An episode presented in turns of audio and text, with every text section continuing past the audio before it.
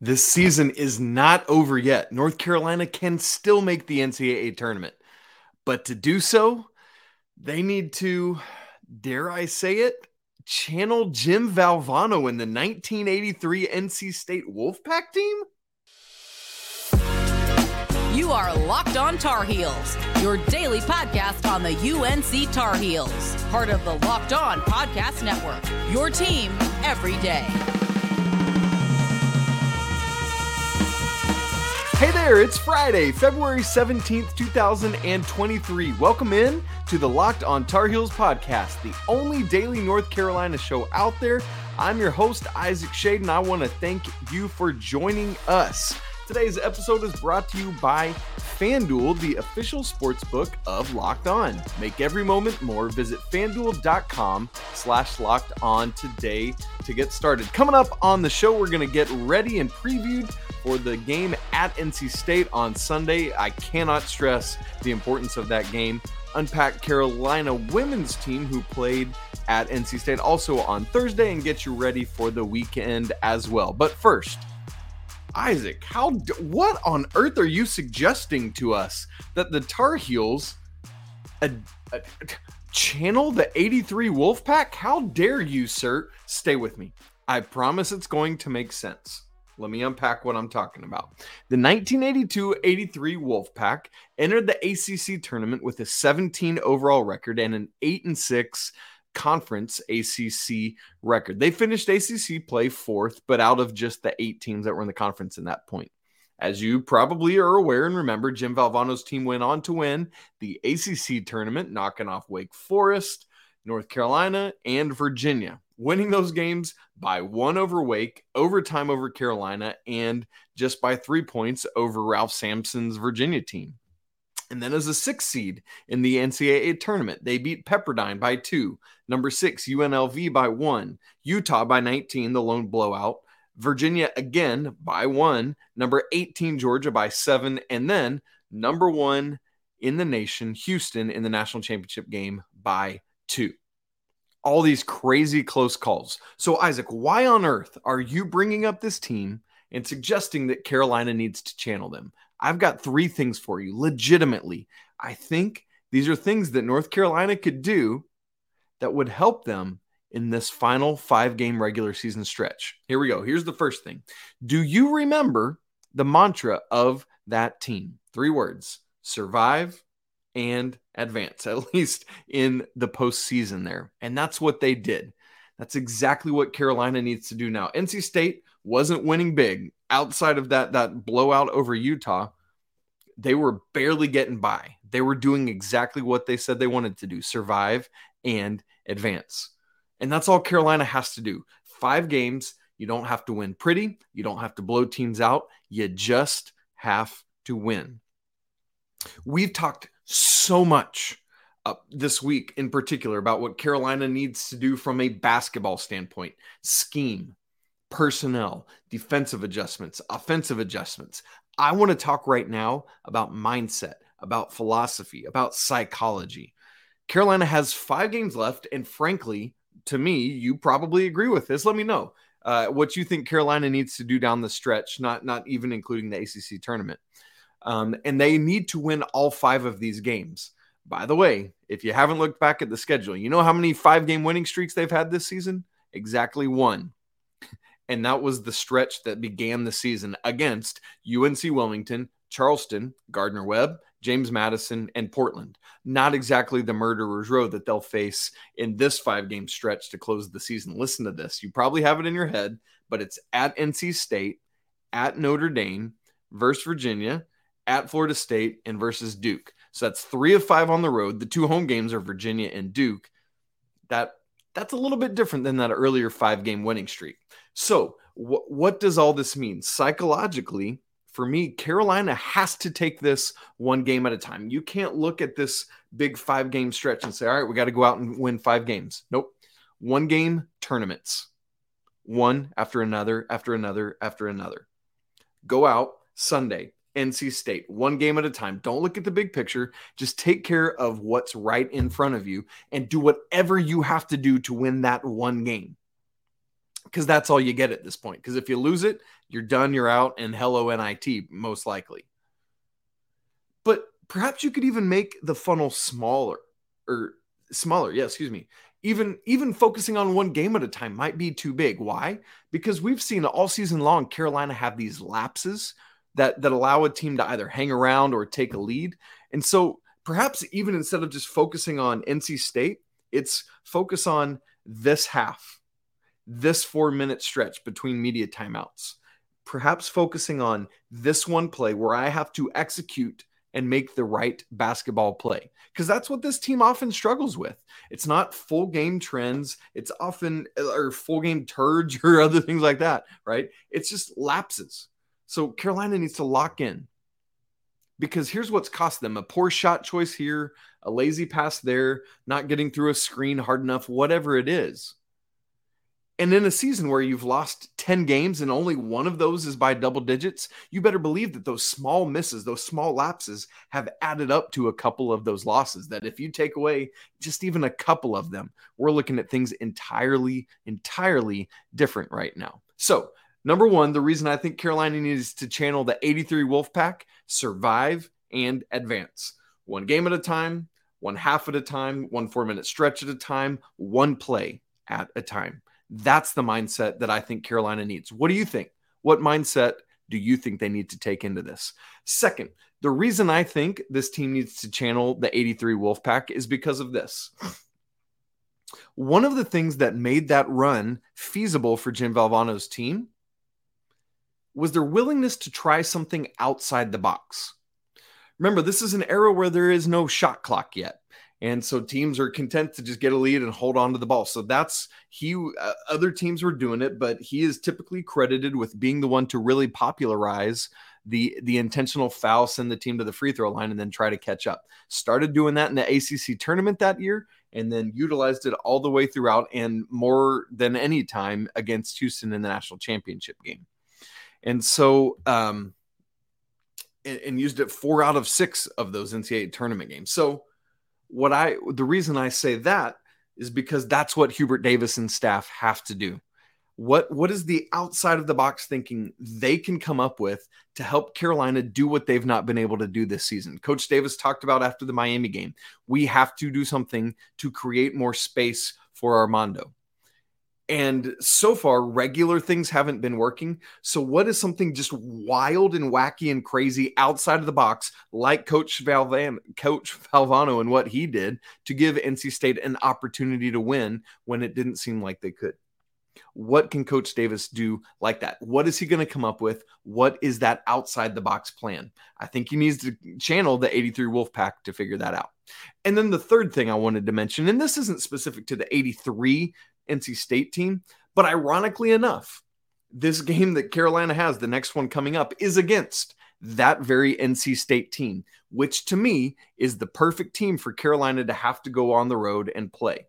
Why? Well, not only is it at least in part because it's literally the team that utilized this wild wacky philosophy we're trying to figure out uh, talking about this survive and advance but also because the Wolfpack are a team that Carolina has been wildly successful against dating back to the beginning of the Roy Williams era. So Carolina has to capitalize on that.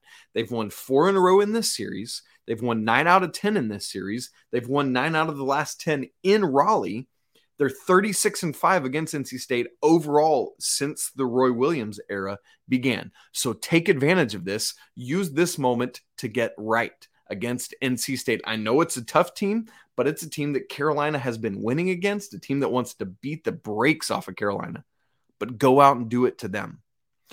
Also, another part of this is that this is a Q1 opportunity. You are probably well aware that Carolina is currently 0 8 against quad one competition, and the Tar Heels desperately need a quad one win to legitimize their NCAA tournament resume. So, Maybe you think I'm a little bit wacky and wild and crazy for suggesting such a heinous thing, but I hope you see the bigger point is that Carolina needs to adopt this survivalist mentality. And then as Coach Davis is wanting to has been wanting to create some sort of offense, I think he's got to get outside the box. I'm really curious to see on Sunday what they're going to come up with. I'd love to hear from you too. What do you think the coaching staff is going to put in place to help create that space for Mondo to operate against a big boy like DJ Burns? Well, we do want to get ready specifically for the game itself. We're going to do that with our excuse me, the W2, W4, the what to watch for, and we'll do that in just a second.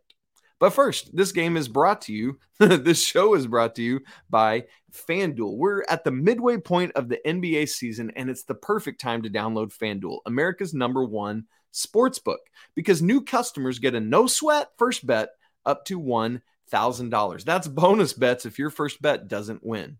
Just download the FanDuel Sportsbook app it's safe, secure, and super easy to use. And then you can bet on everything from the money line to point scores and three pointers drained. I've got Giannis on my fantasy team, and so I've been taking his money line, uh, his player prop points all week long. Unfortunately, he didn't live up to that on Thursday night because he sprained his wrist, but he'll get back on it. Don't you worry. Plus, FanDuel even lets you combine your bets for a chance at a bigger payout with same game parlay. So don't miss this chance to get your no sweat first bet up to $1,000 in bonus bets when you go to fanduel.com slash locked on. Again, that's fanduel.com slash locked on to learn more. Make every moment more with FanDuel, an official sports betting partner of the NBA. All right, Carolina at NC State coming up Sunday, 1 p.m. Eastern time on ESPN. It's a rare Sunday game this year. I think it's the first one uh, Carolina's had at least in conference play. It's been a regular staple this year for the women's team, but not the men. KenPom has the line at NC State by three. Keep in mind, NC State is coming off a loss at Syracuse and having lost two of their last three, the other one being at Virginia. It's been a tough stretch for the Wolfpack, who have played their three last games all on the road. I know they're uh, chomping at the bit to get back home to play in PNC in front of their crowd, especially in this game against Carolina, where they're looking for revenge um, for a long stretch of Carolina um, dominating this series, but also as you well know, particularly because of the events that unfurled the last two, time these two teams got together. So let me give you my W2, W4, the what to watch for. And number one is precisely what we just talked about. What are these offensive changes that the coaching staff puts in place? Um, because as we've said, it cannot go on as it's been. And at this point, what do you have to lose? You essentially already don't have the NCAA tournament to lose because it's kind of already lost. So you might as well just throw caution to the wind and go wild. it's too late in the season for major uh, scheme shifts. So I don't think we'll see anything like that. If we're thinking like, are you going to see major scheme shifts or personnel differences or what? I don't think, I don't think, I mean, you just, not, I don't think you can't install major scheme shifts. We might see some subtleties, uh, guarding ball screens differently um, some different offensive action. Perhaps it's more set plays or fewer set plays. Um, that that's one of the things that's been a, a, bugaboo is teams seemingly able to sniff out and stop whatever sets Carolina's running. So maybe just more freelance action allows uh, them them to get off and going. So I think the the bigger change to watch for is personnel differences. I wouldn't be surprised if there is some outside the box scheme as we just talked about. In fact, I hope there is but I think you'll probably notice things more prevalently, or at, at least hopefully prevalently. That's what I'm looking forward to um, in terms of personnel differences. That might be in the starting lineup, or it just could be a difference in minutes allocation throughout the game. We're certainly going to find out. I think, as I've, I've pointed out, and many others have pointed out, it's the forward position, the, the power forward, where you need more production whether that's Pete or someone else, you just have to get more from that position because if you're already um, having defenses sag off of Leaky, you can't afford to have defenses also sag off of Pete or whoever's at the four and sag down on Mondo because that does not allow for that space. And so, uh, really curious to see what happens there. Part of this is the bench production. Last time, you might or might not remember this, but in the game in Chapel Hill, Carolina, do you remember how many bench points they have? Any guesses? One. The Tar Heels got one bench point last time the teams met. So uh, I think it's an understatement to say that they need more. In fact, of the 80 points the Tar Heels scored, 65 of them came from the big three of RJ Davis, Caleb Love, and Armando Bacot. And so, I mean, while that's great, you know, your your three studs are showing up and delivering. You need more from the rest of the lineup so that um, teams can't focus in on just those three guys. So it's good in one sense to have that many points from from Mondo, RJ, and Caleb, but you want to see more diversity uh, because that's how you find success. Number two on our what to watch for. Um, Carolina as a team cannot, cannot get drug into making too much of the leaky black Terquavion Smith situation from last time. Um, I don't expect either team to do that. As you probably are aware, Leaky and Terquavion have have interacted and talked since, and, and everything seems to be good. Terquavion Smith was healthy, back playing in NC State's very next game. In fact, thankfully that he wasn't um, hurt or injured.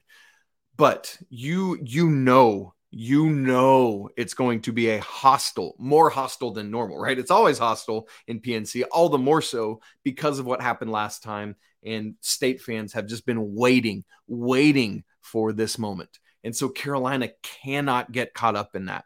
Uh, we've seen Armando too many times this season have frustration fouls or get caught up in the moment and, and kind of get outside what he needs to mentally do to stay locked into a game. Carolina cannot allow that to happen. Fans are going to, the players can't. Do not get caught up in it. Go about your business play basketball. I don't want to see whining to the refs. I don't want to sit, like make a play, don't bark, get back on defense as quickly as you can, unless you're pressing, right? That's what Carolina has to do. Number three in the what to watch for. Uh, part of the whole narrative after the last game was the free throw discrepancy, the free throw disparity. Do you remember this? NC State had 27 fouls committed. Carolina had 16 fouls committed. So that in and of itself isn't all that wide a gap. It's an, an 11 foul gap. And you might say, why? You know, I could see state fans, and they did say, oh, that's inequitable. And we didn't get the, the fouls. But it, it's borne out by what both teams have done this year. Carolina draws more fouls than any other team in the ACC. NC State fouls more than any other team in the ACC. So that's bound to happen. But you saw this even wider gap in the actual free throws taken. The Tar Heels attempted 39, while the Wolfpack attempted 12. Woo! 27 more free throws for the Tar Heels. Now, again, part of that is because they rely on it and they need it and they play that way while NC State doesn't. But you can bet your bottom dollar that same level of disparity ain't happening on Sunday in Raleigh. It's just different when you're on the road. You often get a different whistle, and there's going to be a heightened awareness of the refs for this. Now, that doesn't mean that Carolina can't and shouldn't attack. It doesn't mean that um, NC State's not going to continue to foul at a high rate as they do. But I just wouldn't expect the same thing that happened in Chapel Hill to happen in this game. Now, UNC should still take more free throws, again, because of playing styles and, and because of um, what both teams do. But, but man, Carolina has to be ready to find different ways to get to the free throw line or different ways to score because they're a team that relies heavily on free throw line production. And if if you're not going to be able to expect it at the same rate as last time, you got to figure out different ways to either get fouled or different ways to score. Now, uh, fourth and finally on our what to watch for is assist percentage. Basically, we're looking when when I say assist percentage, I'm just meaning how how many of Carolina's made baskets, their field goals, are they assisting on? If you're um, been keeping tabs with me or others, you are probably aware that Carolina has not been consistent with this all year as they typically are. In a given year, they are comfortably above 50% season long numbers assisting on their made baskets. This season, currently, they are sitting at around 44%. And there's been this weird back and forth the last seven games, dating back to the last time these two teams met. Listen to this back and forth. Here's the percentage of assist ratio the last seven games 25%, 76.9%, 26.1%, 50%, 30%, 53.1%, 20.7% against Miami. And so you're looking for a number 50% or above. So literally, of the last seven games, it's flip flopped between under that and over that and wide disparities. The good news is that this means Carolina is clearly due for a, a good game in this regard uh, on Sunday in terms of sharing the basketball. However, the last game against NC State was that 25% that I just mentioned, one of the lowest assist rates of the season. Um, and so, what I'm looking for, what I'm watching for, is for Carolina to be more crisp, more willing to pass, um, not willing to just settle as it feels like they do as as defenses have um, floundered their plans floundered carolina's offensive plans. The tar heels got have to be more insistent on running their action whatever that is and getting the ball where it needs to go. Keep it moving. It can't stick because that's what happens. Oh i can't penetrate. I'm walled off. Oh i'm i'm stopped again. Like no keep the ball moving. However, let me do say this, and this plays back into the free throw percentage that we talked about. Part of the reason Carolina had a low assist rate last time these two teams met, which was 25%, was because Caleb and RJ attacked downhill, got to the rim all game long. And in fact, drew a combined 14 of those 27 fouls against NC State because they were able to take their uh, defensive, the guy that was defending them, off the dribble. And so a lot of times that's going to lead to a lower assist rate. So just keep that in mind. I want to see an, a, an assist rate 50% or above. However, if the gameplay is the same as it was last time, you you very well could see RJ and Caleb getting downhill and attacking. I'd love to see that from a lot from Puff, from Leaky, from Seth, whom D'Marco, whomever's in the game in the backcourt. Um, also, Mondo himself drew eight fouls. A lot of that was against DJ Burns, whom he who he is quicker than. And so you're looking for that. But overall, I want to see that assist rate get back up because not for the assist rate itself, but because of what it means about how Carolina is operating offensively. All right, big game on Sunday. Uh, again, NC State's favored by three. Carolina has to win, and going all the way back, one play at a time. That's how this comes to be survive and advance. Well, coming up, unfortunately, the women went to Raleigh on Thursday night and they were not able to win. So the men are also looking for some revenge for their lady counterparts. We're going to give you the four corners recap of that game and my shady stat of the game. The heels of the week and a quick recap or a look ahead to what's going on in Carolina athletics this weekend. We'll do that in just a second. All right, 77 66 overtime loss for the Carolina women in um, in in Raleigh on Thursday evening. Unfortunately, this a win would have tied Carolina in fourth place with Florida State, Miami, and Louisville in the ACC standings. But because they lost, they dropped below those teams by a game and are instead in seventh place. Just little things here and there make that big a difference. That's why, once again, every play matters. So here's the four corners recap of this game. First, we just got Kayla McPherson is so, so stinking fast with the basketball. Now, as we've talked about, she needs to learn gears. She needs to learn to be able to slow down and when to go. Uh, needs to go hang out with Ty Lawson uh, for for a, a while and, and, get some tutoring there um, because he mastered it by his junior year, and she's going to get there. Um, but I love how fast she is but but you saw it in some of the plays, um, like one of the last couple plays of regulation, where almost almost cost um, Carolina the loss in regulation by just going a little bit too fast um, in that in that final offensive play for the Tar Heels. But man, she's so fast. And there was also a where I got really scared. Um, she came down and was holding the back. I thought at first it was the back of her leg. Thankfully, it was just a cramp. But I was like, oh man, that there's that ACL. So good news there.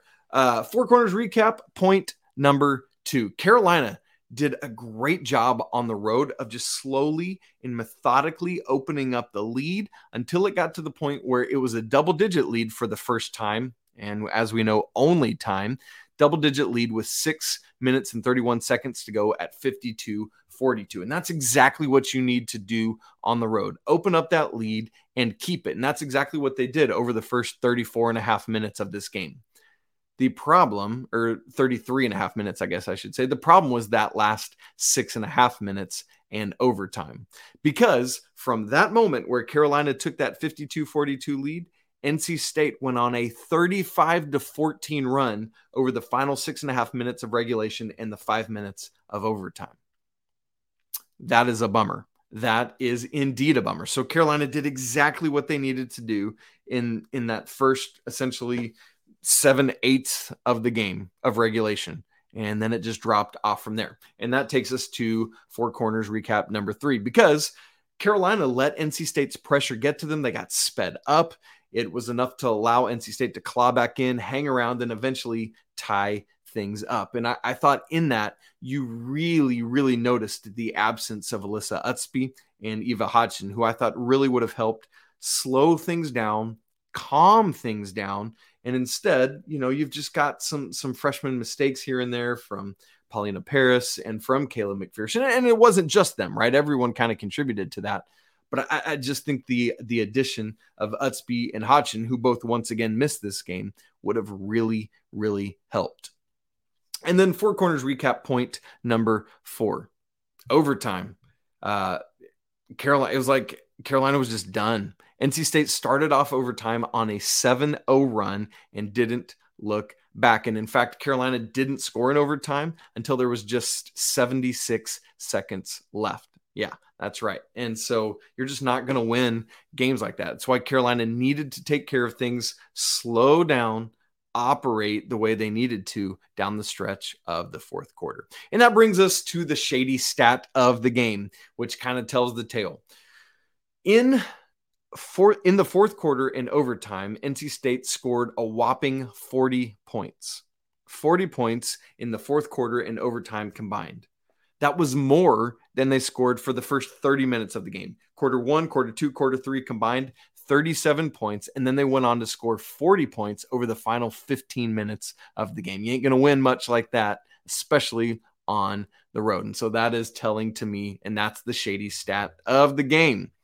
Let's move on to our heels of the week the yay heel of the week and the boo heel of the week the yay is I want to shout out one more time the women's tennis team for that fourth straight ITA Indoor National Championship. They've won six of the last nine of these, and in fact, have been in the championship match all nine of those, nine years straight. The lady, uh, the women's tennis team has been in that championship match.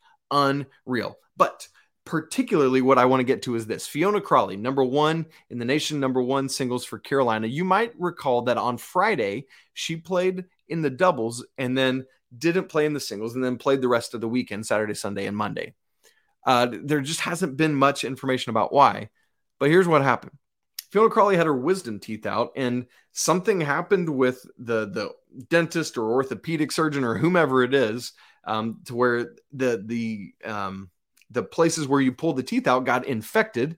And then so she she cannot or just you know isn't able to um, stay out and play singles in that first matchup against pepperdine who was a phenomenal tennis team. Thankfully it didn't cost carolina. And then fiona's able to get back out there the rest of the weekend. So fiona crawley you are our heel of the week for being an absolute baller and still playing in the midst of what must have been insane insane pain that you were experiencing and then our boo heel of the week is ACC refs for bungling that whole thing in the Duke Virginia game last Saturday. Obviously, we never want to see Duke win as as Carolina folks, but not in that way, not in unfair officiating. Uh, we've uh, unpacked it in other places. If you want more explanation on it, go listen to what I talked about on Locked On College Basketball on Monday show, where we unpacked it more fully. Uh, just just bad. ACC refs, as Carolina folks know, just from the Carolina games alone, have been bad. But that was one of the most shockingly bungled things I've ever seen to end regulation. Virginia went on to win in overtime. And frankly, uh, Duke should have won this game in regulation with Kyle Filipowski going to the line, just needing to make one of two um, to, to basically seal the win for Duke. Not not at all a fair way for any team to lose. I don't care if it's Duke or Kentucky or whom. That that was bad, very bad. All right, looking around uh, the the Carolina Athletics for the weekend, the women's team is back in action. I should have mentioned uh, hosting Wake Forest on Sunday at four, so that'll come just uh, an hour or so after the men's team plays. Other weekend action, Friday is loaded. I'm I don't even have time to list off what all everyone's doing and where, but just know baseball opens hosting Seton Hall. Softball's in action. Wrestling's hosting NC State. It's just a big Carolina State weekend. Men's tennis is participating in their version of the ITA indoors um, in Chicago. That starts today, Friday. Fencing's in action. Track, swimming, gymnastics, and that's all just Friday. Other teams in action, whom I haven't mentioned yet women's lacrosse on Saturday hosts number seven Florida. Uh, women's golf on Sunday. Men's lacrosse is at Ohio State on Sunday it is that time of the year where things are always going on and it's a loaded schedule. You can go check it all out. Who's in action, when, where, who, how, and all of that. Uh, going to be a great, great weekend of Carolina athletics, where the Tar Heels, as I asked for, are hopefully going to survive and advance. Well, friends, that does it for today's episode of Locked on Tar Heels. That does it for this week of Locked on Tar Heels. Thank you so much for tuning in. Just the audience is coming more and more and more. And it's so fun to be able to have these conversations together. I love hearing back from you. Always great comments going on on YouTube. So make sure you tune in there. Speaking of which, we are closing in on 5,000 subscriptions on YouTube. So if you haven't done that yet, I'm going to make a personal ask to you right now to subscribe on YouTube. Help us get to that 5,000 by Selection Sunday. You can follow the show on Twitter at Locked On Heels. You can follow me at Isaac Schade. You can also send the show an email. Lots of emails coming in all the time. Love it. Locked on Tar Heels at gmail.com. For your next listen, check out our brand new podcast, referenced it just a minute ago, Locked on College Basketball. Myself and Andy Patton are the co hosts. We have on all sorts of great guests from around the landscape of college basketball joining us to help you stay up to speed with what's happening around the nation. It's available on YouTube and anywhere else you get podcasts. Hey, thanks so much for spending your Friday hanging out with me for about half an hour. I hope it's a great weekend for you. We'll check back in together on Monday after hopefully a Carolina victory over NC State because it's always a great day to be a Tar Heel. Until next week, peace.